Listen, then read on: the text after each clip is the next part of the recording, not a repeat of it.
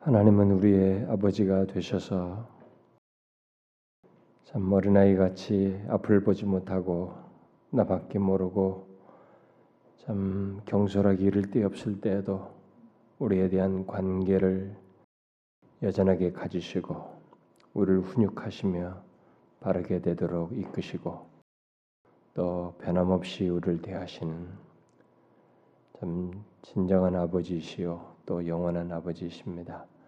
우리가 그 하나님께 기대며 우리 자신들을 의탁하며 나옵니다. 하나님 아버지 우리를 극률히 여겨 주시고 이 시간 함께 기도하며 주의 말씀으로 설 때 우리를 불쌍히 여겨 주시고 한없는 은혜 베풀어 주옵소서. 참 주님이 너무 잘 아시는 바대로 우리들이 결함투성이지만 그래도 하나님이 우리를 불쌍히 여기실 만하고 또 그리스도 안에서 능히 그러시겠다고 하셨기에 믿음으로 나옵니다. 우리를 받아주시고 어, 은혜 허락해 주옵소서. 예수 그리스도의 이름으로 기도합나이다. 자, 오늘은 어, 마태복음 13장. 오늘은 그 1절부터 23절까지를 어, 보도록 하십시다. 1절부터 23절. 자, 우리 한 절씩 어, 교독을 할까요? 1절부터 23절. 그날에 예수께서 집에서 나가사 바닷가에 앉으심에 큰 무리가 그에게로 모여들거늘 예수께서 배에 올라가 앉으시고 온 무리는 해변에 섰더니 예수께서 비유로 여러 가지를 저희에게 말씀하여 가라사대 씨를 뿌리는 자가 뿌리러 나가서 뿌릴새 더러는 길가에 떨어짐에 새들이 와서 먹여버렸고 더러는 흙이 얇은 돌밭에 떨어짐에 흙이 깊지 않냐므로 곧 싹이 나오나 해가 돋은 후에 타져서 뿌리가 없으므로 말랐고 더러는 가시 떨기 위에 떨어짐에 가시가 자라서 기운을 막았고 더러는 좋은 땅에 떨어짐에 100배, 60배, 혹 30배 계시를 하였는 귀 있는 자는 들으라 하시니라. 예수께 나와 가로되 어찌하여 저에게 비유로 말씀하시네. 대답해 가라사대 천국의 비밀을 아는 것이 너희에게는 허락되었으나 저에게는 아니 되었나니 물은 있는 자는 받아 넉넉하게 되되 물은 없는 자는 그 있는 것도 빼앗길. 그러므로 내가 너희에게 비유로 말하기를 말하기는 저희가 보아도 보지 못하며 듣, 들어도 듣지 못하고 깨닫지 못함이니라. 예언이 저에게 이루었을 때 너희가 듣기는 들어도 깨닫지 못할 것이요 보기는 보아도 알지 못하리라. 이 백성들의 마음이 완악하여져서 그 귀는 듣기에 둔하고 눈은 감았으니 이는 눈으로 보고 귀로 듣고 마음으로 깨달아 돌이켜 내게 고침을 받을까 두려워함이라 하였느니라. 그러나 너희 눈은 봄으로 너희 귀는 들음으로 복이 있도다. 내가 진실로 너희에게 이르노니 많은 선지자와 의인이 너희 보는 것들을 보고자 하여도 보지 못하였고 너희 듣는 것들을 보고자 하여도 듣지 못하였느니라. 그런즉시 뿌리는 비유를 들. 아무나 천국 말씀을 듣고 깨닫지 못할 때는 악한 자가 와서 그 마음에 뿌리운 것을 빼앗나니 이는 곧 길가에 뿌리운 자요 돌밭에 뿌리웠다는 것은 말씀을 듣고 즉시 기쁨으로 받되 그 속에 뿌리가 없어 잠시 견디다가 말씀을 인하여 환란이나 백박이 일어나는 때에는 곧 넘어지는 자요 다시 떨기에 뿌리웠다는 것은 말씀을 세상의 염려와 재리의 유혹에 말씀이 막혀 결실치 못하는 자요 다 같이 읍시다. 좋은 땅에 뿌리웠다는 것은 말씀을 듣고 깨닫는 자니 결실하여 혹 백배, 혹 육십 배혹 삼십 배가 됩니다.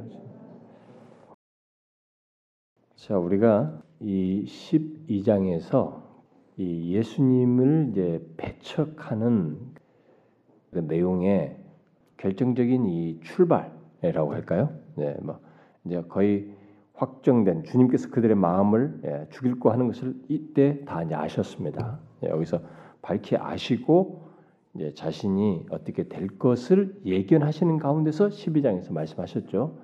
그래서 그런 것에 대한 이제 그들이 어느 정도까지 그런 마음이 확정됐다는 것을 보여주는 것이 뭐냐면은 예수님의 행적을 보고도 이게 바알세불 그러니까 마귀의 힘을 빌어서 귀신을 쫓아낸다.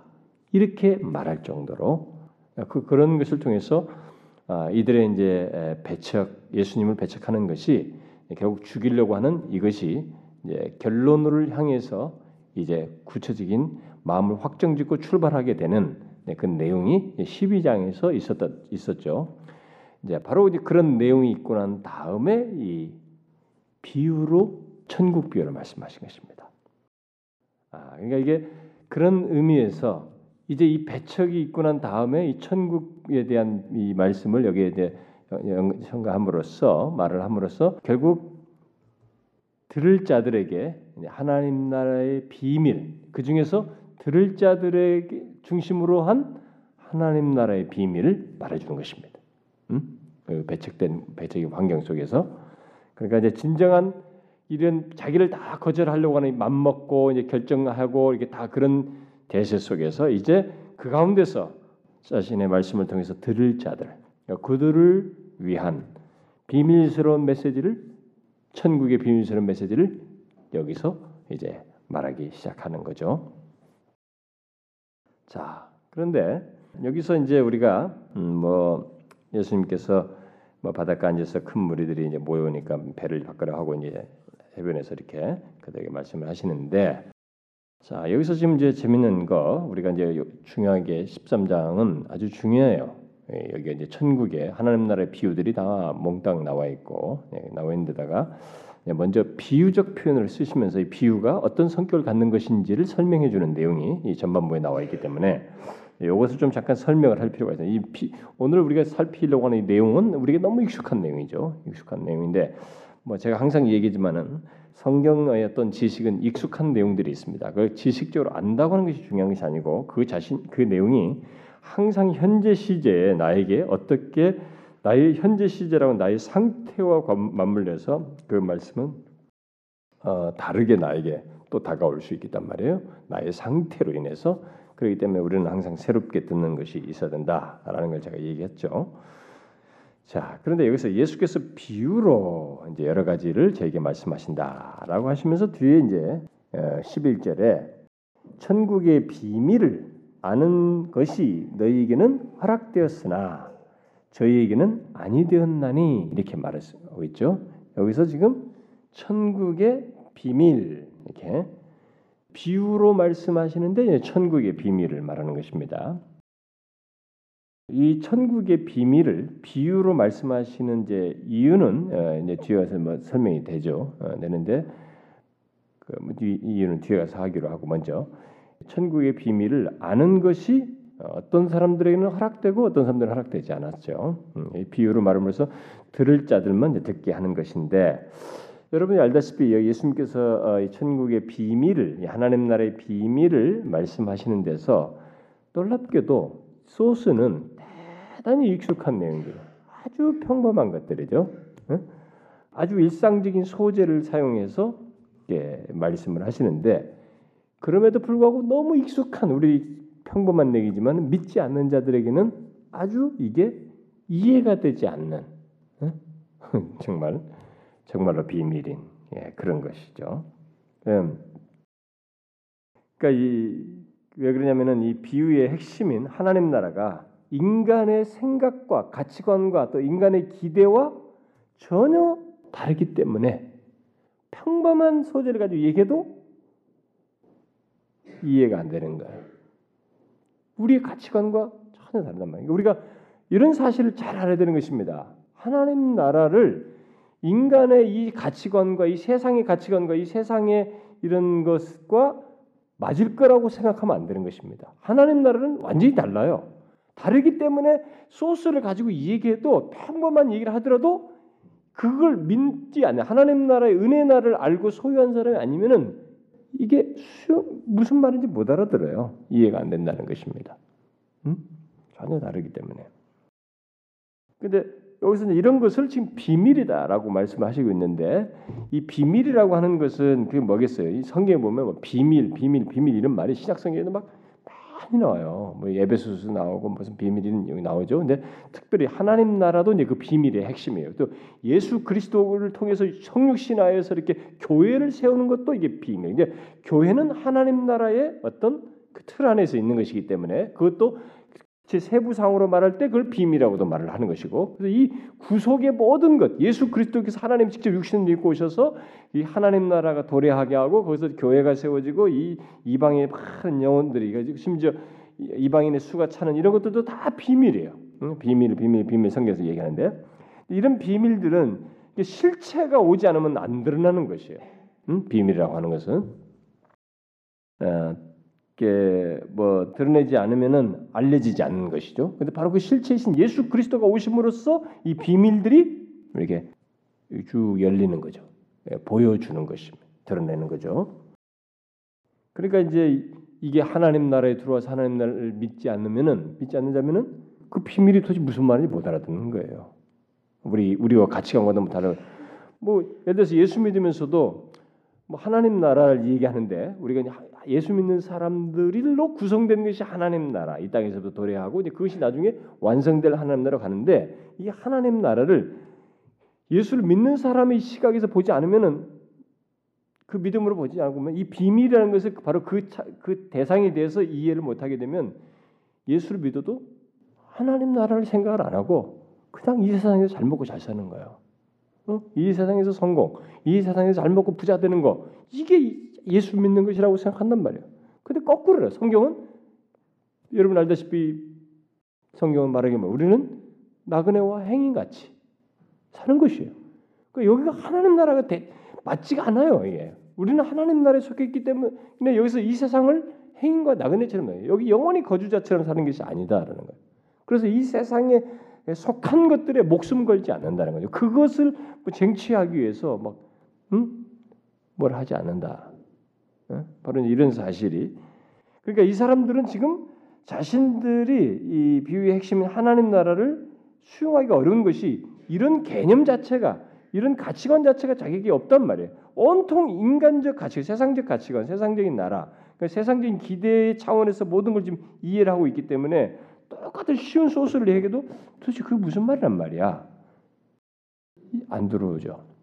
음, 바로 그것이 이제 하나님 나라의 모든 비유의 성격입니다. 자, 성경에는 비유를 들어서 이제 말을 하신 내용들이 참 많은데 어떤 사람들은 이제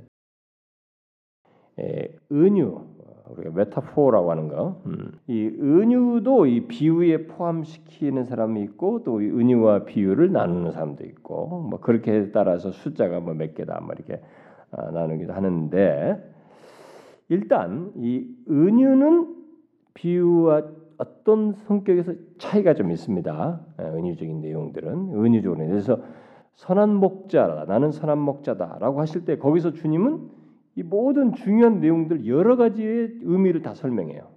어, 문이며 뭐 음? 어, 목자며 예? 이런 거 양이며 이런 것들을 다 일일이 설명합니다. 은유는 그 의미가 다양하게 있어요. 다양하게 있습니다. 그런데 명확하게 비유로 우리에게 나타내고 있는 것들은 의미가 여러 개 있지가 않습니다. 대체적으로 하나를 향해요. 대체적으로 하나를 향하고 있습니다.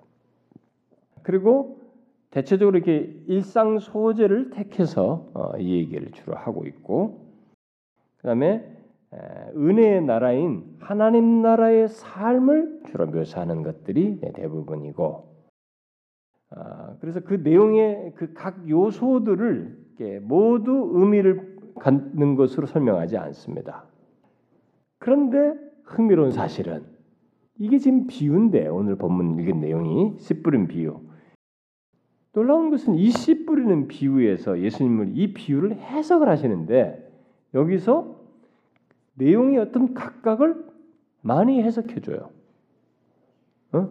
어떤 거 하나를 하나님 나라의 이 비밀을 말하는데 여기서 각각의 내용들 어떤 세부적인 내용들을 다 해석해줘서 거기에 의미를 이렇게 설명해주는 일을 하고 있습니다. 그런데 뒤에 나오는 그 두 번째 언급되는 비유는 세부 상을 말하지 않아요. 그 예를 들어서 뭐 거기 나오는 것처럼 알고 가, 알고 가운데 난 가라지를 즉시 제거해 버리기를 이 원하던 이 종들이 어떤 사람인지 무슨 이걸 뭘 의미하는지 이런 건 밝히지 않습니다. 중요하지 않다는 거예요 거기서는. 근데 이미 첫 번째 비유에서는 설명하면서 여러 가지 각각의 내용의 각각의 의미들을 해석해 주고 있어요. 자, 이 우리가 이제 앞으로 13장을 볼 것이기 때문에 이제 이제 서론적으로 이걸 좀 알아야 됩니다. 이 하나님 나라의 비유는 이 하나님 나라의 비유를 객관적으로 듣는 사람에게는 정말로 이게 뭐냐 애매모호합니다. 이게 잘 이해가 안 돼요. 예? 객관적으로 듣는 사람들에게는 아, 그러나 이것을 당사자 그 당사자가 돼서 믿는 자죠. 믿는 자에게는 하나님 나라의 오묘하고 비밀스럽고 참 심오한 진리가 거기 하나님 나라의 모든 기능과 성격과 목적 이런 것들이 다양하게 비유를 통해서 각의 내용들이 담겨져 있습니다. 그래서 놀라게 됩니다.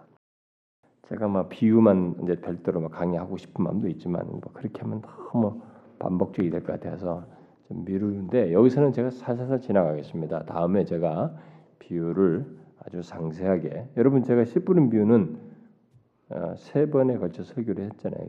거듭남 설교에서 여러분들이 뭐 아마 처음 거듭나무 십자가에서 한 편만 들어가 있을 거예요. 원래 거듭남 열 편 했을 때는 그 세 번을 제가 다 했었습니다. 어, 각각에 대해서. 네. 자, 일단 여기서 일반적으로 하나님 나라를 이렇게 다양한 것들을 설명해 주지만 비유를 통해서 주제는 하나다라고 하는 거, 그걸 이렇게 항상 염두에 두고 하나님의 비유를 보면 됩니다. 자, 그러면 다시 이제 본문으로 이제 들어가서 어, 여기 씨 뿌리는 비유는 참 이 예수님께서 이렇게 직접 어, 설명한 것이 있어서 어, 뭐더 선명하게 우리들은 잘 알고 있고 너무 유명하죠. 유명한데 어떤 사람들은 여기 씨 뿌리는 이 비유에서 주제가 뭐냐, 뭐가 도대체 핵심이냐, 뭘 이렇게 제일, 제일 강조하는 게 뭐야 이렇게 할 때 놀랍게도 예수님께서 잘 설명해 준 이것을 이 후대 사람들은 헷갈려해요. 음, 왜냐하면 다 설명을 해줘 버렸기 때문에 몇 가지 의미 있는 내용들을 다 말해줬기 때문에 사람들이 예, 주장을 달리합니다. 세대 주자들 경우는 여기서 이 씨를 뿌려서 파종한 것의 결과, 이 결과가 여기서 가장 큰 강조점으로 생각을 해요. 그리고 또 어떤 사람은 씨의 여기 씨앗, 예? 씨앗의 이게 바로 하나님 나라를 말하는 것이다. 예? 하나님 나라가 어디서 이 편하는 이게 확장되는지를 말해주는 것입니다. 이것이 가장 중요한 하나님 나라의 씨다 이렇게 주장을 하고 또 어떤 사람들은 여기서 밭이다 예, 밭 마음이 지금 뽀등시 마음에 지금 초점이 맞춰요. 거기 반응을 되고 있다. 어떤 사람은 아니다 이게 뿌리는 자다 이게 뿌린 자가 이게 강조점을 이렇게 다 달리해서 주장을 해요. 실제로 이게 신학자들이 하는 얘기예요. 어? 설교자들이나 신학자들이 그렇게 보는 것입니다. 그 정도로 왜냐하면 예수님께서 설명을 붙여놔 버리니까 그 강조점을 이렇게 찾는 거예요. 응? 자, 그 내용이 뭔지는 여러분들이 이제 보시면 알고 예, 지금 설명하면서 자, 먼저 여기서 이제 3절부터 이제 9절 사이에 먼저 이 비유를 간단히 여러분이 보면은 아, 예수님께서 이 갈릴리 지방에서 예, 다니면서 하나님 나라의 복음을 쭉 전했습니다. 그 동안에도 하나님 나라의 복음을 전하고 기적들 행했습니다. 그래서 말과 행위로 어, 구원의 복음을 예, 이렇게 전한 거죠. 그래서 그러니까 하나님 나라가 아, 도래한다. 하나님 나라 도래 도래한다는 사실을 하나님 나라의 도래를 이렇게 전했어요. 그러나 많은 사람들이 예수님의 그 가르침을 이해하지 못했습니다. 뭐 기적을 봐도 기적 자체만 보지 이런 것을 통해서 계시하시고 있는 드러내시고자 하는 은혜의 복음 하나님 나라가 지금 임하고 있다고 하는 이런 사실. 그래서 처음부터 하나님 나라에 임한다 가까이 왔다는 이 선언으로부터 시작했던 시작해서 진행하고 있음에도 이런 것들을 사람들이 이해하지 못했어요. 음? 이해할 수 없었던 것은 이해할 수 이해를 못할 수밖에 없었던 것은 뭐냐? 하나님 나라는 일단은 하나님 나라에 들어와야만 이해돼요. 어? 어떤 사람이 들어오느냐? 우리가 그동안 봤다시피 뭐 세리며 이런 사람들이 정말 은혜의 나라에 들어오는 사람들이잖아요. 나 같은 사람은 자격이 없습니다. 그러니까 자신이 자신은 구원받기도 부족하고 아, 병들거든 뭐든 약하여서 주님의 은혜가 아니면 나는 가치가 없습니다. 이렇게 예? 이렇게 자기 자신의 파산, 자신은 정말 파산한 자와 같아서 예, 은혜를 힘입지 않으면 안 된다고 하는 이런 믿음. 그러니까 주시는 이의 은혜를 베푸시는 이의 선물, 그, 그분에 의해서 나는 소망이 있고 가치가 있으며 들어갈 수 있습니다라고 하는 사람들만 이 하나님 나라에 들어가거든요. 근데 대부분의 사람들이 그냥 겉, 겉으로 듣는 거예요. 그렇게 자기 자신을 이렇게 파산한 자로 여기면서 그런 존재임을 인정하고 하나님께 소망을 두고 어? 모든 것이 하나님의 선물이고 어? 이렇게 그러면서 자신들의 행위를 그 은혜에 복종시키는 사람들은 실제로는 드물었단 말이에요. 실제로는 드물었어요. 다수는 그러지 않았단 말이에요. 그러다 보니까 대충 주님이 기적을 행하든 뭘 말을 하면은 부분적으로 듣는 거예요. 들으면서 와, 와 이런 거예요. 야, 놀랍다. 이럴 수가 있는가? 이거 뭐 뭔가 선지자와 다르다. 이게 뭐 보통 사람과 다르다. 이게 놀람과 충격과 일시적으로 감동도 일어났다가 뭐 이런 현상들이 부분 부분 부분적으로 듣고 볼 때마다 이 사람들이 생겼던 거죠. 그런데 그때 그들은 그게 자신들이 이제 뭔가 있는 것이다라고 착각을 한 거예요. 바로 그런 배경에서 주님께서 이런 말씀을 하시는 겁니다. 응? 진짜가 뭐냐? 그러니까 그들 중에는 어, 이해 자기가 다 하나님 나를 마치 이해하는 것처럼 생각을 하고 또 반응하는 사람도 있었던 거예요. 그 감정적으로 좋았거나 뭐 일시로 기뻤거나 뭐 어떤 식으로 반응하면서 자기가 아는 것처럼 생각하고 있었던 거죠. 그러나 실상은 아니었거든요. 그래서 예수님은 이 비유로 하나님 나라라는 것은 뭐냐? 하나님 나라의 백성들이라는 게 뭐냐? 하나님 나라 들어온 것은 무엇이냐? 어떤 자들이 하나님 나라 들어온 것이 하나님 나라가 무엇인지를 비유로 이렇게 설명하는 것입니다. 그래서 지금도 교회당을 오지만 하나님 나라를 모를 수 있는 것이에요. 예수님 당시에서 예수님께서 그런 얘기 다 들어도 기적으로 막 자기는 뭐 알고 있다 생각할 정도로 감정도 감동도 받았다가 기뻤다가 뭐 아는 것 같았다 놀랐다가 뭐 이런 일이 생기거든요. 그러니까 지금도 교회 당하는 그런 사람이 있을 수 있는 거예요. 근데 그건 아니다. 이런 비유를 아는 것이. 그러니까 하나님 나라의 비밀을 아는 것이. 진정한 하나님 나라에 속한 것, 하나님 나라의 이 내용이 자신의 소유이어서 그 소유인 것이 드러나야 된다. 열로 말하면은 30배, 60배, 100배 결실이 있어야 된다는 거예요. 그 사람이 하나님 나라에 해당하는 거지. 그렇지 않으면 아니다. 그래서 이런 맥락에서 이 말씀을 지금 하시는 거예요. 하나님 나라의 비유를.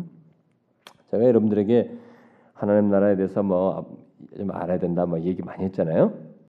제가 나중에 하나님 나라를 정리해서 나중에 언젠가는 하게 될 거예요. 근데 이런 이 비유를만으로도 일단 대충 계략적으로 알 수 있습니다. 아, 그때 그때 이 기록된 말씀만 가지고도 잘 알아야 됩니다. 성경에서 아주 중요한 주제가 관통하는 주제가 하나가 바로 하나님 나라예요. 하나님 나라입니다. 하나님은 최초의 아담과 하와에 할 때도 사실상은 자신이 우주의 왕이신데 그 우주의 왕을 이렇게 어로서 이 분봉왕 같이 모든 걸 다스리도록 하셨어요. 그러니까 왕국 개념이 있었던 거예요. 킹덤 개념이 있었던 것입니다. 근데 이것을 강탈당하는 거죠 사단에게 빼앗기는 것이죠. 음, 여기서 인간이 그 거기서 교만함으로써 빼앗기는 죄로. 이것이 이제 그 사단이 점점 점 확장해서 자기 세력으로 이 세상을 지배하고 있었대 타락 이후로부터 예수 그리스도 오셔서 왕국을 도래케 하는 거예요. 회복시키는 것입니다. 그래서 나중에 이 왕국 완 킹덤이 하나님 나라가 킹덤 오브가 하나님 나라가 나중에 이 땅에서 다 완성될 때 그리스도께서 재림하셔 끝내시면서 그 무리들이 온전히 아무런 방해가 되지 않는 완성될 하나님 나라 새 하늘과 새 땅에서 그 하나님 나라를 영위하게 되는 것입니다. 그래서 성경을 관통하고 있는 이 중대한 개념. 그 구약에서 이스라엘 백성은 그 킹덤의 하나님 나라의 그 하나의 이제 모판이에요, 사실상. 그 중에서 신정 국가를 다시 회복시키기 위해서 이 아브라함을 뽑아 가지고 이렇게 또 다시 하시는 거죠. 나라를 이스라엘 샘플로 해 가지고. 근데 그게 이, 그 샘플로 모형적으로 있었던 거죠. 그래서 하나님 나라를 이해하는 것은 아주 중요합니다. 여러분들이 성경을 아는 것은 성경을 여기 제가 오늘 읽은 데아 여기에 뭐 예수님께서 나를 사랑하셨다 해서 한 구절만 딱 하는 게 아니고 성경이 흐름이잖아요. 문맥 속에서 하는 거 있죠. 예, 전체적인 흐름을 알고 그래서 이게 신학이라고 하는 것이고 교리라고 하는 것이에요. 신학이라고 해서 이 단어 자체가 어려워서 이것은 목사들이나 뭐 신학교 가는 사람들이 하는가 보다. 그게 아니고 성경의 이런 큰 통체 체계들을 아는 것이 결국 신학이에요. 음? 교리 체계고. 그리고 그걸 알아야 되는 것이에요.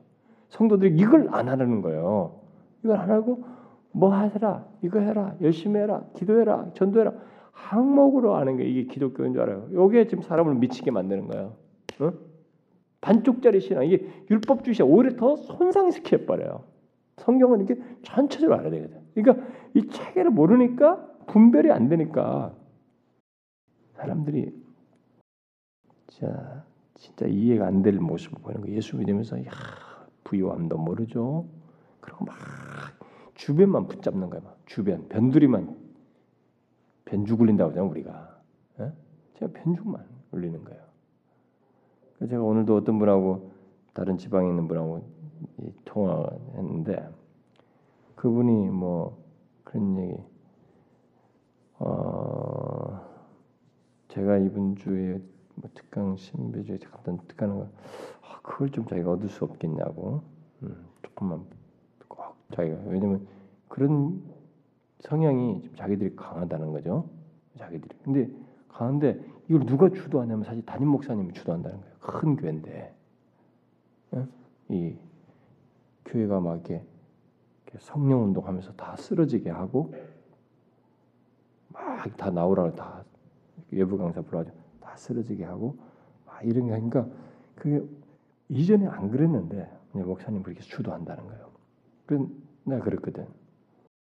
아니 우리는 에 근데 그게 자기가 잘못하는 거 아니냐라는 생각이 들어서 아닐 수 있, 아니다 그랬어요. 그럼 어떤 사람들이 그런 것에 좌지우지되지 않을 수 있느냐?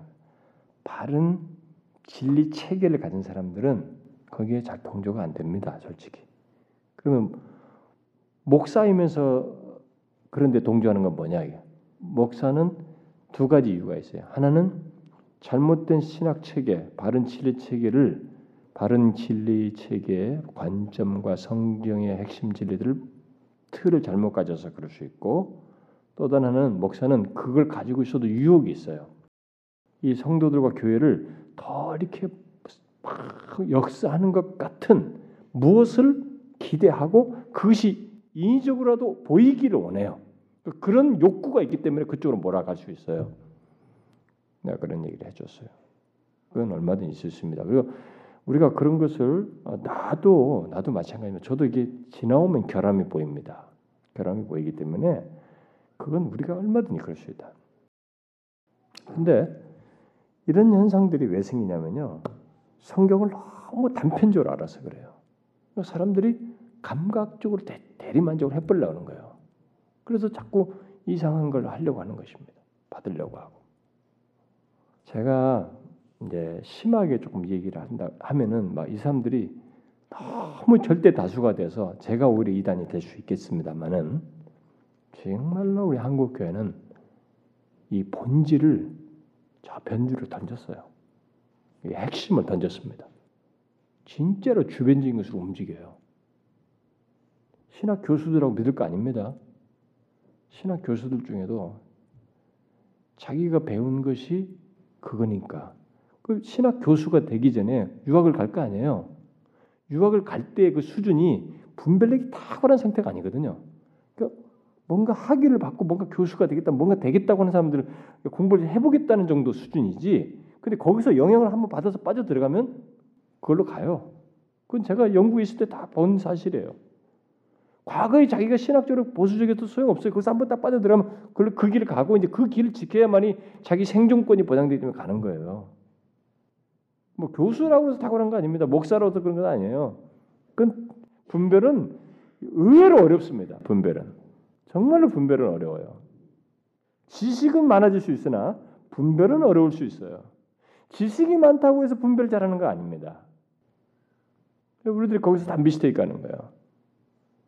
그래서 지금 사실 한국 교회 이 복잡하고 이 여러 가지 신비적인 지금 이 신학 교수들이 주도하거든요. 관상기도도 신학 교수들이 주도하고 있는 거예요. 지금 사실상은. 어? 그렇기 때문에 거기에 따라서 또 영향받은 그룹들도 있고 책 영향받는 이런 것이 있는데 이게 다 뭐냐? 성경을 몰라서 그래요. 성경에 성경을 통 지금 저도 야, 이 정말 비밀스러워요. 어? 이 체계, 성경 속에 감추인 체계는 제가 평생 정말 이 공이 이만큼 있다면 이쪽 한 면을 평생 쭉 공부해도 보다가 갈 것 같아.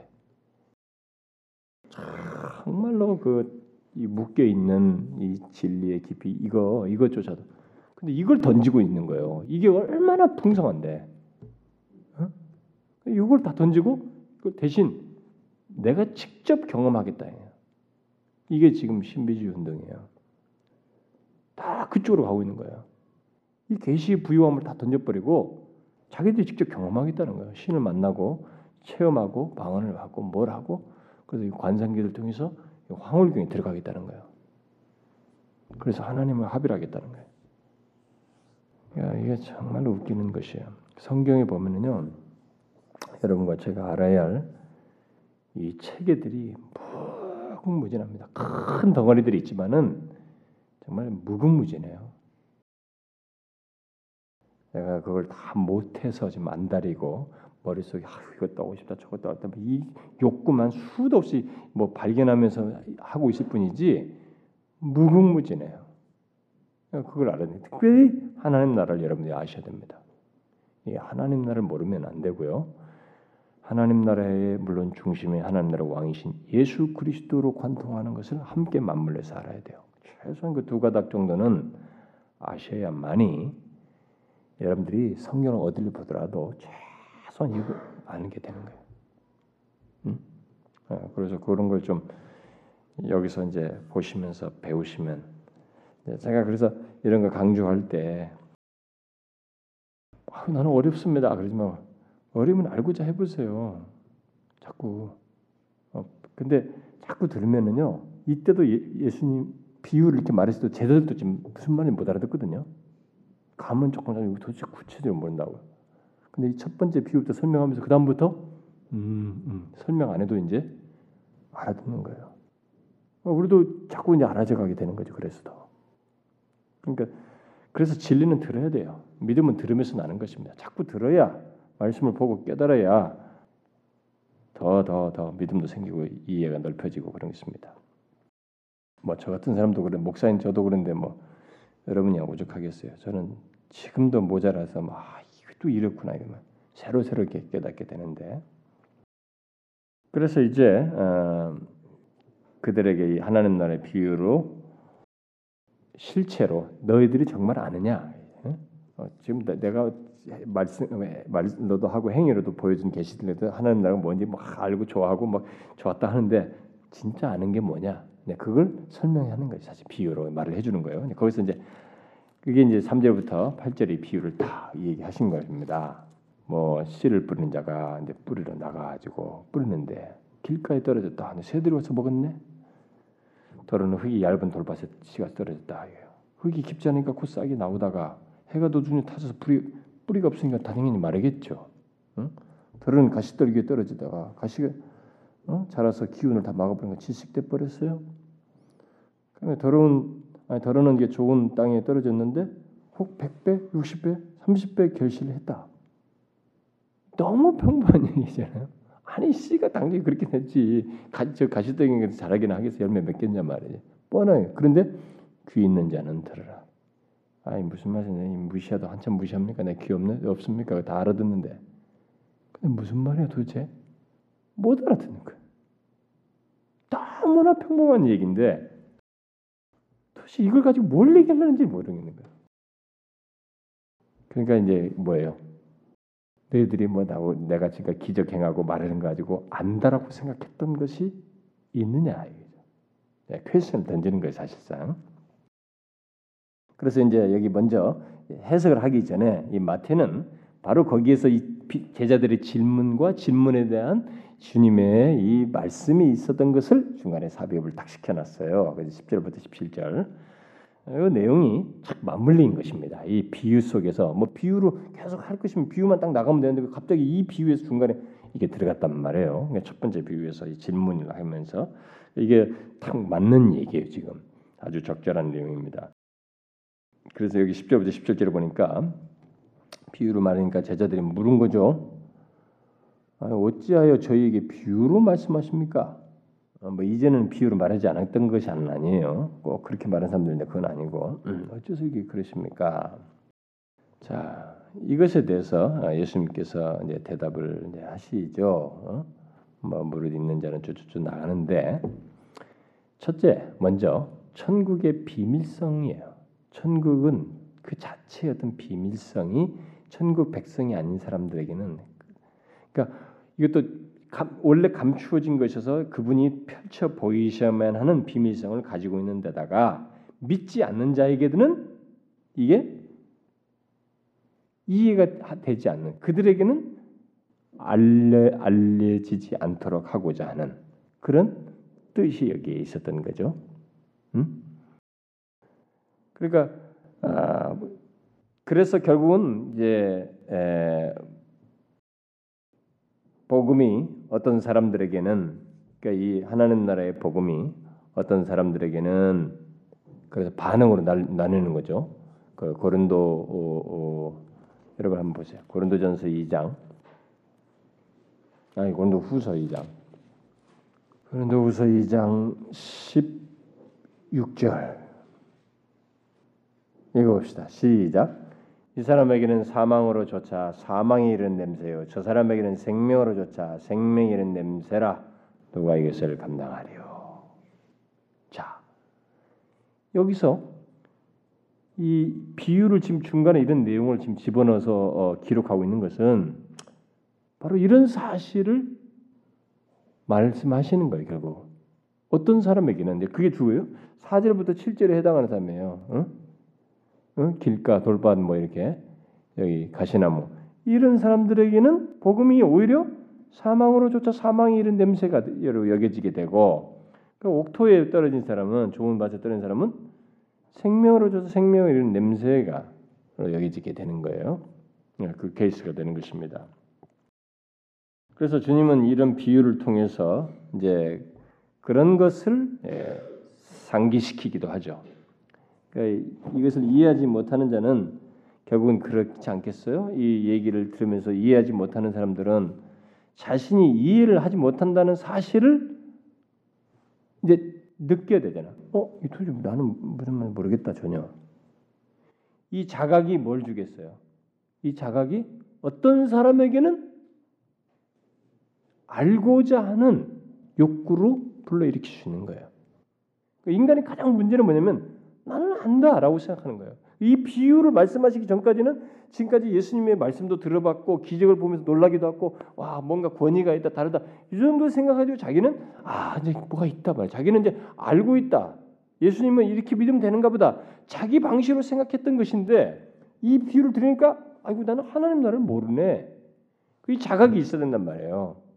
그 이게 있어야 그 사람은 결판이 날 거 아니겠어요? 사망이 이르는 냄새로 가든지 생명의 냄새로 가든지 풍기는 자가 되든지 결판이 나지 않겠냐. 오늘 예수 믿는 사람들이 뭐냐?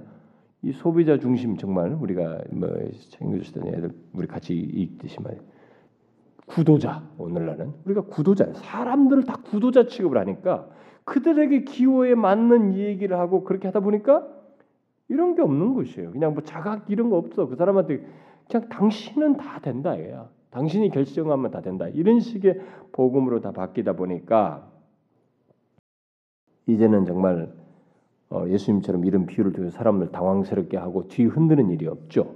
우리 시대는. 저는 여기 제가 우리 교회에 지금 사역하면서 그렇지만은 제가 설교하면서 어떤 내용을 보면 자기가 이제 자각하게 되는 내용이 좀 많이 있겠죠. 저를 통해서. 어, 그러니까 이제 그런 것에 벌써 방문자들 중에 그런 것에 벌써 불쾌하는 싫어하는 그래서 심지어 나갈 때 인상을 불키고 나가는 뭐 목사가 인상은 뭐 자기한테 뭘 하겠어요? 그 반가워서 했는데 그 냉기가 감도는 얼굴로 나가는 여기 하나님께 예배로 와서 시큰 말씀 듣고 가는데 왜 인상을 쓰면서 나가면 차갑게 냉대를 하면서 가느냐 이거요. 그게 잘못 길들여져서 그래요. 다 그들을 고객처럼 취급하고 구도자 취급해서 그래요. 우리는 구도자가 아니에요. 어? 도를 찾는 사람들이 아니라고요. 어? 지금 무슨 뭐 시커들이 아니란 말 우리는 이 어디 달라이 라마나고 가듯이 뭐 저기 어 뭐가 어디 동으로 간 까닭은 하면서 동쪽으로 가고 북쪽으로 가는 그게 아니라고 우리는 뭐 도를 깨닫고 뭘 찾기 위해서 가고 신을 만나기 위해서 가는 게 아니고 제시된 계시를 믿으면 자신이 이걸 믿지 않으면 자기는 도대체 소망이 없다라는 거, 자기는 절대 파산한 자와 같다는 것을 알고 믿어야만 구원된다는 이 확고한 사실에 의해서 나눠지는 거지. 여기는 구도자가 아니에요. 기독교 교회는 믿는 자를 찾니. 근데 이 리그 워런이라는 사람이 그냥 구도자 취급해 모든 걸 구도자. 다 구도자를 위한 예배라고 바꿔나니까 지금 우리 한국 사람들은 그게 다 뭐냐 무슨 말인지 모르고 다 한 거야. 내가 이번 신비주의 공부하다 보니까 야 이게 웃기네. 구도자가 다 신비주의에서 나왔더라고요. 응? 기독교 신비주의에서 나왔더라고. 그러니까 하나님을 다 만날 수 있다는 거예요. 자기들이 다 당신의 결심, 결정에 따라서 그런 취급을 다 해가지고 다 교회 들어오게 하는 거. 그래서 더 많은 사람을 데려오게 하는 거.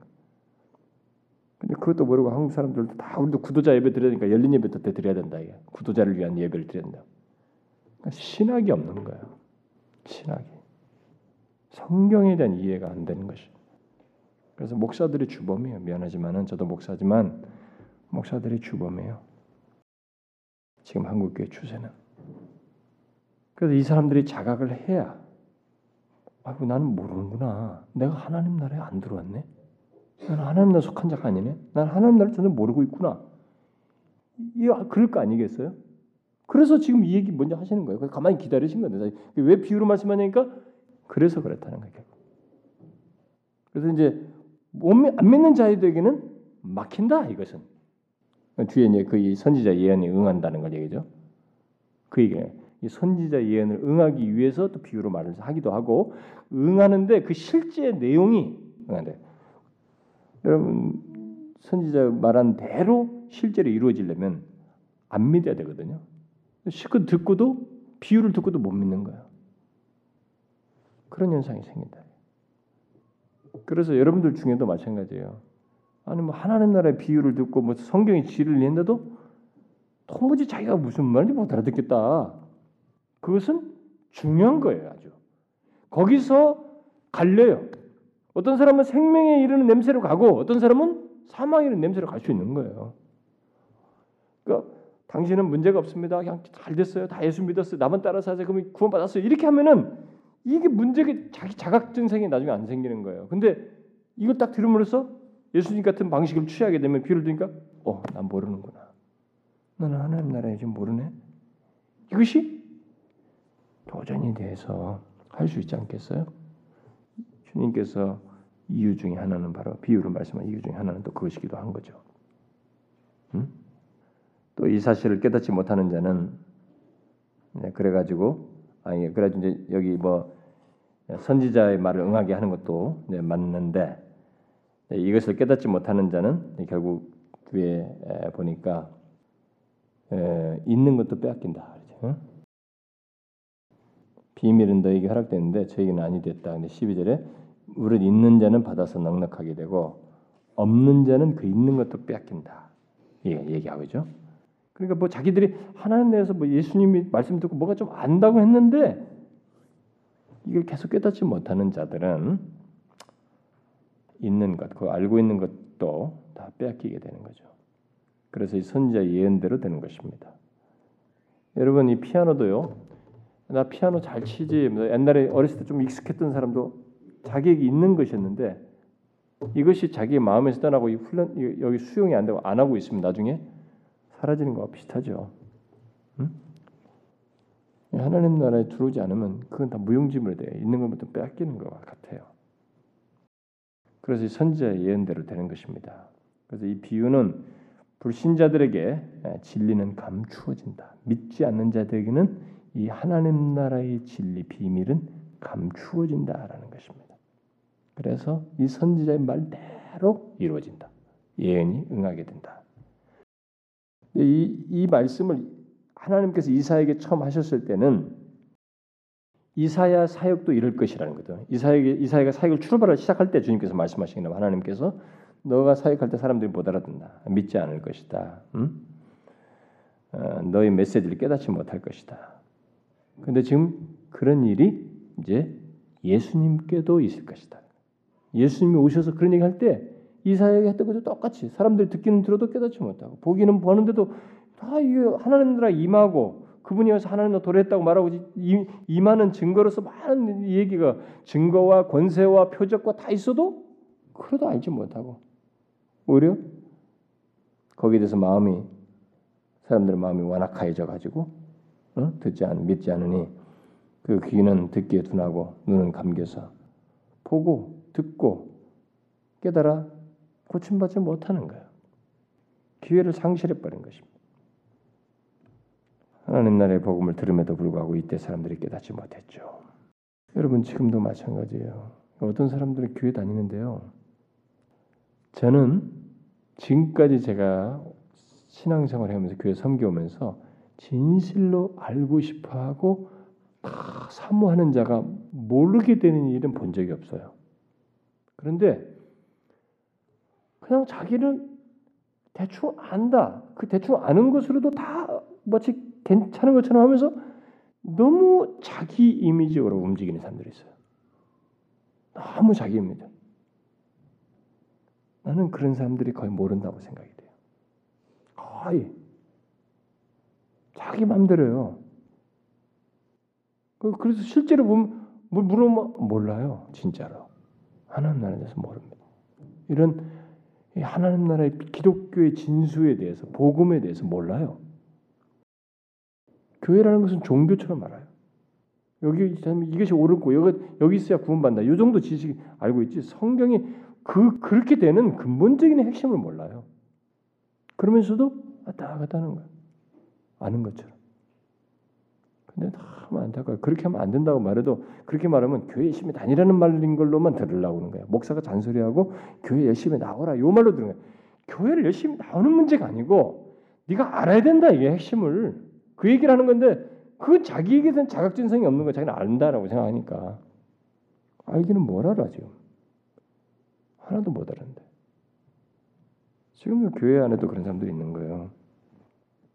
그래서 여기 지금 16절과 17절에 근데 이렇게 믿지 않아서 깨닫지 못하는 사람에 비해서 그들에 반해서 제자들은 너희들은 복이 있다. 어떻게? 보고 들음으로써 복이 있다. 뭘 봐요, 이들은? 정확하게 보는 거예요. 구약 여기 보니까 12, 17절에 보니까 어? 많은 선자와 의인이 너희 보는 것을 보고자 해도 보지 못하였고 너희 듣고자 하는 것을 듣고자 해도 듣는 것을 듣고자 해도 듣지 못했다. 이렇게 말해요. 그러니까 구약에 앞선 사람들이 선자들과 의인들이 다 보고 싶어 했던 것이 바로 이 장 여기에요. 뭐예요? 하나님 나라. 특별히 그 하나님 나라의 왕이신 예수 그리스도가 오셔서 하나님 나라가 도래하는 것, 그 은혜의 복음이 전파되는 것, 이걸 보고 듣고자 했던 거죠. 다 그 자기들에게는 예언만 되고 있는 그것을 다 보고자 했는데 너희들은 지금 그걸 본다 하는 거야 지금. 음? 지금 보고 있다. 보니 정 너희들은 복이 있다. 특권이다. 우리는 어, 이런 내용을 통해서 정말 하나님 나라의 이, 이 이 것은 인간의 지혜로서 알 수 있는 것이 아니라는 걸 정확히 알아야 됩니다. 믿음이에요, 정말. 그러니까 주님께서 이사야 예언이나 비유로 말씀하시고 또 이사야 예언 같은 이런 거 말씀하신 것에서 우리에게 분명하게 밝히시는 내용은 뭐냐면 우리는 우리 자신의 지혜로는 하나님 나라를 알 수 없다는 거예요. 우리의 지혜로서는 하나님 나라를 알 수 없다. 그 정도로 우리의 지혜는 우리의 지혜라고 하는 것은 어리석다. 그에 반해서 하나님 나라는 우리가 생각하는 것보다 훨씬 우리의 생각하는 것과 완전히 다를 뿐만 아니라 훨씬 크고 비밀스럽고 지혜롭고 놀라운 것이다.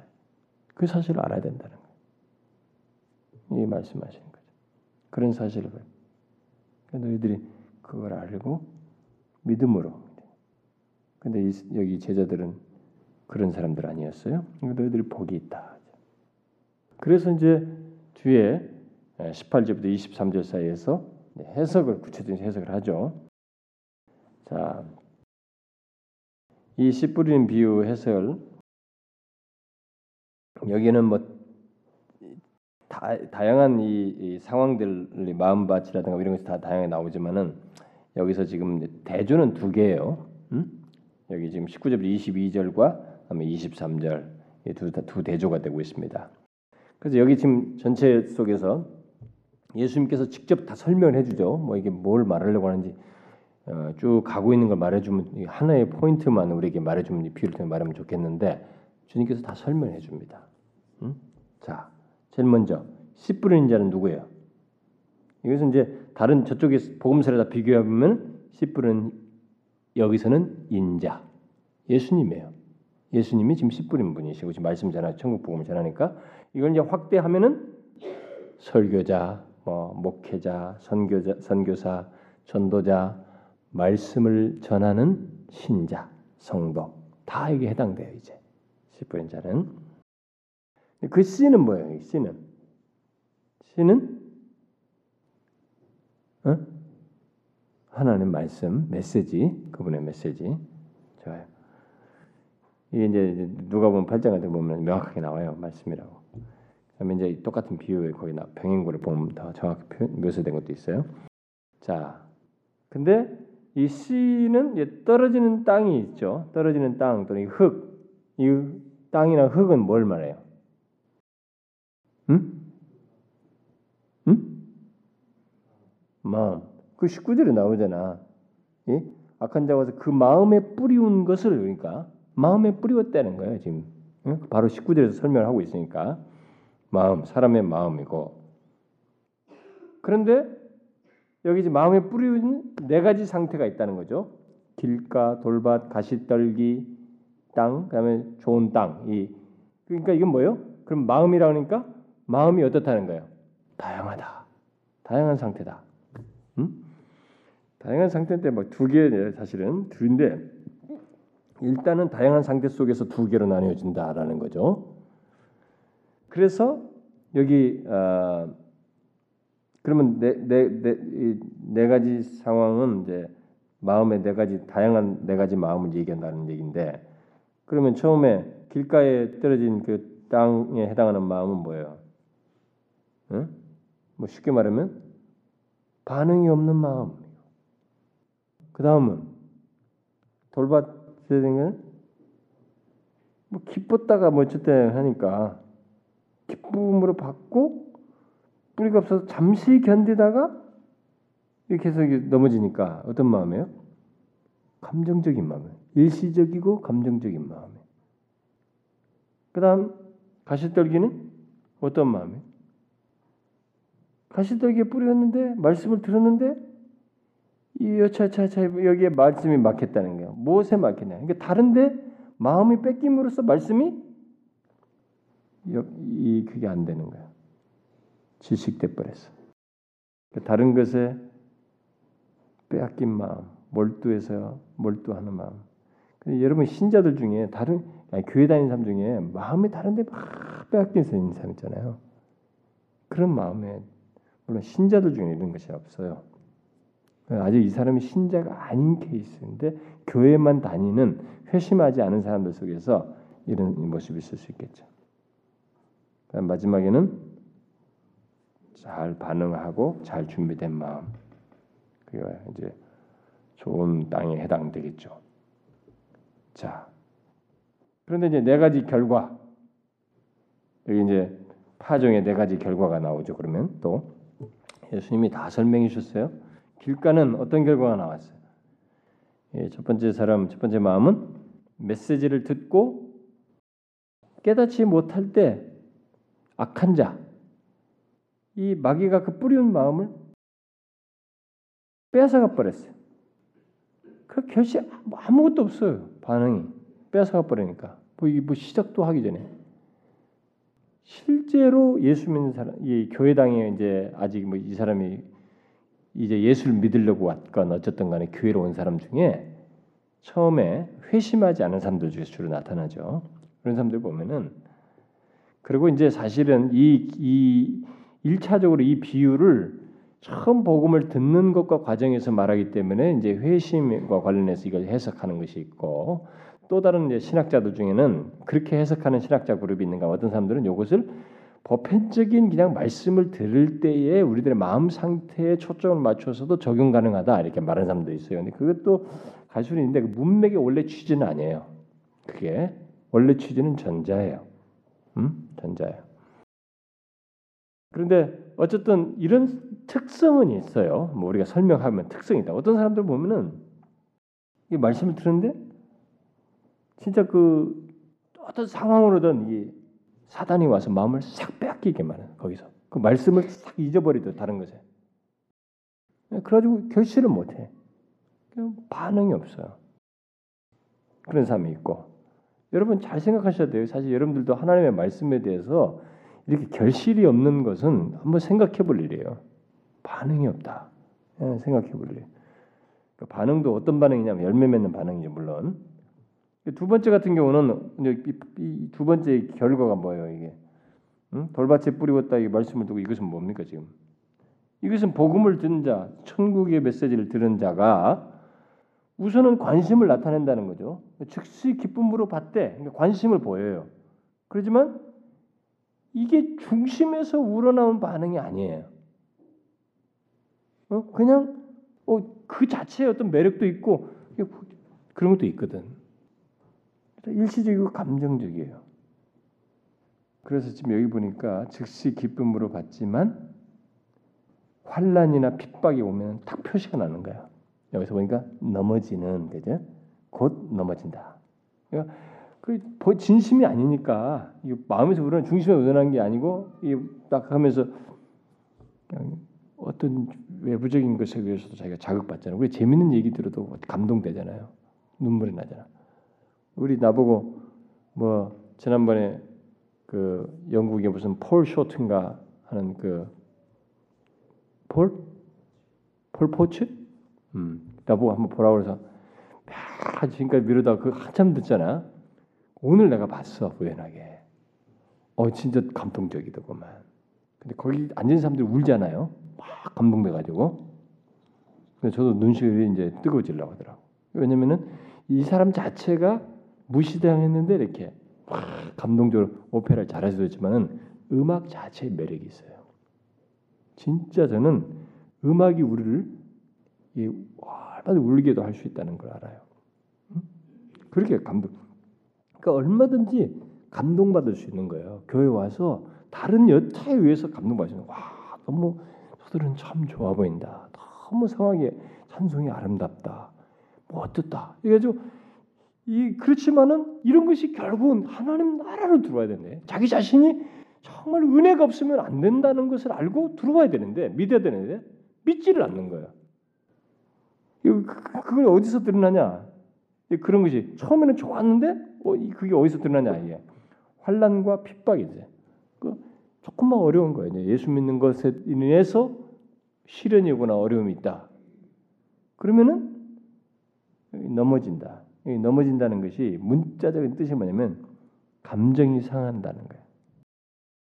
아니, 내가 이거 예수 믿는데 왜 이런 일이 생기는 거야? 교회 나가겠다는데 왜 이런 일이 생겨? 감정이 상해. 그러니까 시작부터 끝까지 감정으로 감정으로 끝나는 거야. 감정적으로 기뻤다가 예수 믿는 것을 해서 좀 어려우니까 감정이 상해서 그냥 딱 돌아버려. 그런 사람들은 하나님 나라에 못 들어오는 거예요. 해당하지 않는 것이죠. 그 은혜를 소유하지 못한 것이죠. 그 다음 세 번째는 가시떨기에 뿌려진 씨앗은 어떤 결실을 이건 어떤 결과를 냈어요?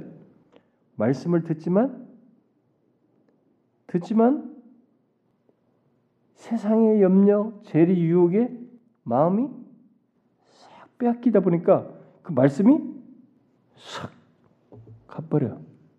뭐 여기서 뭐 자리매김하지는 못하는 거야. 그 예수를 믿으면서도 교회 나오면서 말이죠. 말씀을 들으면서도 계속 마음이 막 세상의 염려, 막 재리의 유혹, 뭐 내가 어떻게 하면 어떻게 뭐 하고 뭐 세상 염려하면서 막 이 세상 염려만 가득 차 있고 어떻게 하면 돈도 잘 벌고 돈이나 굴려 먹을까 뭐 이런 것만 가득 차 유혹이 있으면은 말씀이 죽어요. 질식돼 버려. 이게 오히려 그걸 뚫어야 되거든 이런 걸 세상 재리와 이런 세상 염려를 다 뚫어버린 게 말씀이란 말이에요. 어, 그것을 넘어서는 것이 말씀이 뭡니까? 하나님을 믿어라. 하나님께서 그걸 넘어서 너를 살릴 것이다. 너를 구원한다. 네가 너에게 주는 구원은 이거보다 더 크다라는 것이 말씀인데 이거에 다 마음을 뺏기니 마음은 내가 그랬잖아. 이게 통째로 하나예요. 이게 이것은 아 요것을 이것도 많이 갖고 이것도 많이 가져야지. 하나님도 많이 갖고 이것도 많이 가지. 그렇게 안 되는 것이. 한쪽이 막 쓰면 하나님이 말해줘요. 그래서 정말 무슨 스포츠든 취미 생활 하나에도 미쳐버리면 하나님을 멀어져요. 그 정도로의 마음이에요. 우리가 마음이 뭐 대단한 것 같지만은 그 정도로 어딘가에 마음이 확 뺏겨서 거의 미쳐버리면 싹 뺏기면 하나님이 싹 소원해져요. 여러분 크면서 연애할 때도 보면 누구 하나 좋아하는 것만으로도 하나님을 멀어지잖아. 이런 일이 생기잖아요. 자식 하나 사랑하는 것, 자식 뭐 공부시키겠다고 하는 것만으로도 하나님도 멀어질 수 있어요. 이렇게 마음이 그런 일이 생길 수도 있어요. 그러니까 말씀을 결, 결실치 못하게 하는 현상이 될 수 있다는 거예요. 그런 것에 의해서 공부 공부를 잘해야지 뭐 공부에 막 그것도 그렇게 될 수 있어요. 하나님을 뒤로 할 수도 있어요. 이렇게 다른 다른 것에 더 마음을 빼앗기면 말씀이 이 하나님 나라의 복음이 결신되지 못한다. 이 세, 여기 세 케이스가 다 열매가 없는 거예요. 그렇게 뭐, 뭐, 뭐 반응이 좀 있는 것 같았는데 결론은 열매가 없었다. 근데 하나가 있습니다. 하나 열매가 그게 뭐예요? 좋은 땅입니다. 좋은 땅에서 뿌려진 좋은 땅에 뿌려진 씨앗 이것만 꾸준히 성장해서 뿌려진 것의 30배, 60배, 100배에 달하는 열매를 맺는다. 뭐예요? 이것은 하나님의 말씀을 믿는 자, 듣고 깨닫는 자는 이렇게 앞에서도 그 12절에서도 말했죠. 응? 더 받아 더 많이 누리게 되고 그래서 30배, 60배, 100배를 얻는 거야. 더 많이 받아가는 거야. 더 깊이 깨달음으로 더 큰 유익을 누려요. 응? 실제로. 그러니까 똑같이 말씀을 들어도 깨닫지 못하고 믿지 못하는 사람과 달리 깨닫고 그걸 진심으로 받아들이는 사람은 더 많이 누리는 거예요. 그 사람 못 깨달으면 있는 것마저 빼앗기는데 이쪽은 더 많이 더 깊어지고 더 풍성해지고 더 많이 누리게 되고 더 많은 유익을 얻어요. 그래서 어떻게 해요? 들은 말씀을 통해서 뭐 처음부터 시작하면 회개하고 믿고 사랑하게 되고 기뻐하게 되고 평화를 누리고 오래 참고 충성의 열매를 맺고 막 하나님의 부유하심에 압도되고 더 사랑하고 싶어지고 이게 내 인생이 정말 새롭구나 이거 더 부유해지고 여러분 하나님 나라의 복음을 이거 이걸 얕잡으면 안 됩니다. 제가 왜 예수 믿으면서 세상에 자꾸 빠지면 세상 재미 빠지냐? 그 사람이 사실상 하나님의 이 비밀들을 하나님 나라에 예수 믿는 것의 진수를 몰라서 그래요. 못 누려서 그래. 진짜 머리를 넘어서야 돼요. 응? 머리로 아는 걸 넘어서는 그 부유함이 있어야 된다고. 근데 여기서 재밌는 것은 이렇게 하나님의 말씀을 하나님 나라의 복음을 듣고 깨닫는 사람들이 모두가 똑같은 틀로 아니 똑같이 열매를 분량의 정도로 열매를 맺는 건 아니라는 거죠. 어떤 사람은 30, 어떤 사람은 60배, 어떤 사람은 백 배를 맺는 것이. 응? 다 다양하게 어, 상태 그 사람의 정도를 따라서 정도를 좀씩 달리할 수 있죠. 그렇죠? 우리가 예수 믿는 사람도 다르잖아 열매 맺는 게 응? 다르죠. 이왕이면 뭐 백배 맞으면 좋겠다 말할 수도 있겠는데 숫자만 높은 수치 잡을 것 아니고 어쨌든 그 복음이 자기 안에서 이렇게 결실되는 거예요.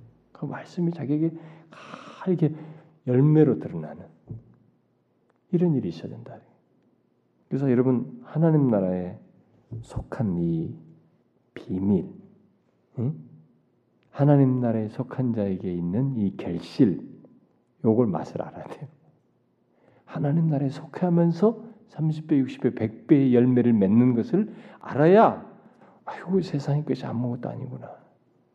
세상의 것은 붙들으면은 뭐 금방 뭐 줄 것처럼 큰 걸 줄 것 같지만은 쫓아가고 쫓아가고 그러다가 40대 지나고 또 쫓아왔는데 50대 지나고 또 쫓아왔는데 60대 지나고 그다없이 따라가 보지만 없어요. 꽝이야. 여기는 뭡니까? 보장성. 무한한 열매 근원이신 그 하나님 나라의 주인 되신 그리스도로 말미암아 이 있단 말이에요. 응? 그러니 여러분 하나님 나라는 제가 우쭐대거나 뭐 가졌다고 생각하고 안다고 생각하고 자기 지혜를 붙드는 자는 이런 열매 이 안에 들어오지도 못하고 이런 열매 못 맺어요. 이건 은혜의 나라예요. 그러니까 철저하게 은혜에 의지해야 된다. 철저히 은혜에 의지해야 돼. 그 사람들이 열매를 맺습니다. 여러분, 여러분은 이 하나님 나라에 속해서 앞에 세 사람이 아닌 음? 세 케이스가 아닌 두 케이스 이지요? 예수 믿는 사람은 뒤에요. 예수 믿는 사람은 뒤, 좋은 땅이에요. 그러면 여러분들이 열매를 맺고 있는가 잘 보세요. 30배, 60배, 100배. 회개하, 믿음, 뭐 사랑하고 어? 이런 많은 더 알면 알수록 부유해지고 음? 깊어지는 그런 남과 결실들이 다 있는가 보라고. 우리는 그럴 수 있어요, 여러분. 예수 믿는 사람, 하나님 나 들은 사람은 내 자력으로 아니고 은혜 안에서 그게 가능하다고요. 그러기를 구해야 됩니다. 아시겠죠? 그러니까 여러분 제가 항상 얘기지만 exciting, 디지털 exciting, 디지털이 아니고 예수 그리스도 안에서의 exciting을 아셔야 됩니다. 예, 육감적 exciting이 아니라 와, 정말 우리를 흥분케 하는 이 내용이 복음 안에 있다. 예수 그리스도 안에. 그래서 신비주의 빠지는 것도 이 계시의 진수를 몰라서 그래요.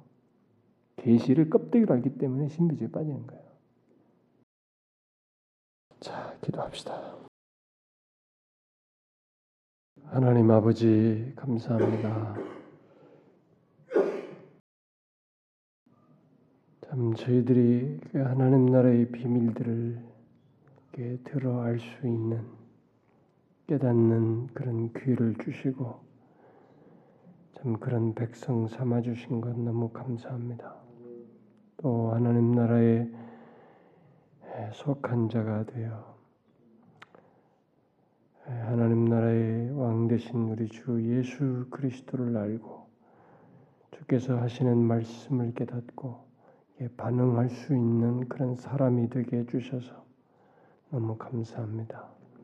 주님 저희들이 주의 이 복된 말씀 하나님 나라의 말씀을 듣고 아, 반드시 이게 열매를 맺는 30배, 60배, 100배의 결실을 맺는 저희들이 되게 하옵소서.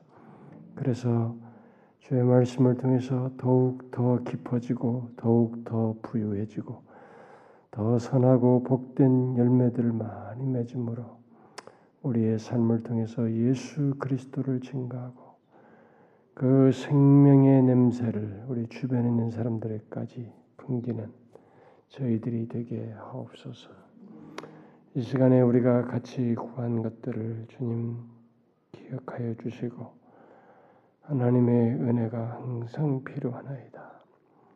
조국 교회를 생각해도 주의 은혜가 절실하옵고 주님 몸된 교회를 생각해도 그렇습니다. 그리고 우리 자신들, 우리 지체들을 생각하게 될 때도 주께서 우리를 불쌍히 여겨 주시지 아니하시면 은혜 베풀지 아니하시면 우리가 소망을 볼 수가 없나이다.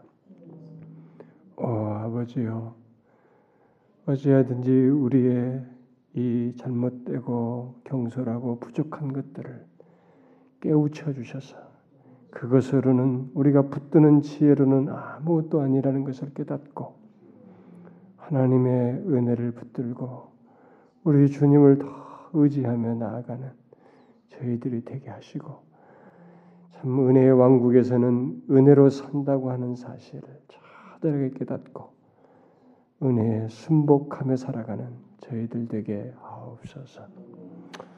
주님 여기 각자 이 참여한 모든 지체들의 형편과 처지도 있습니다.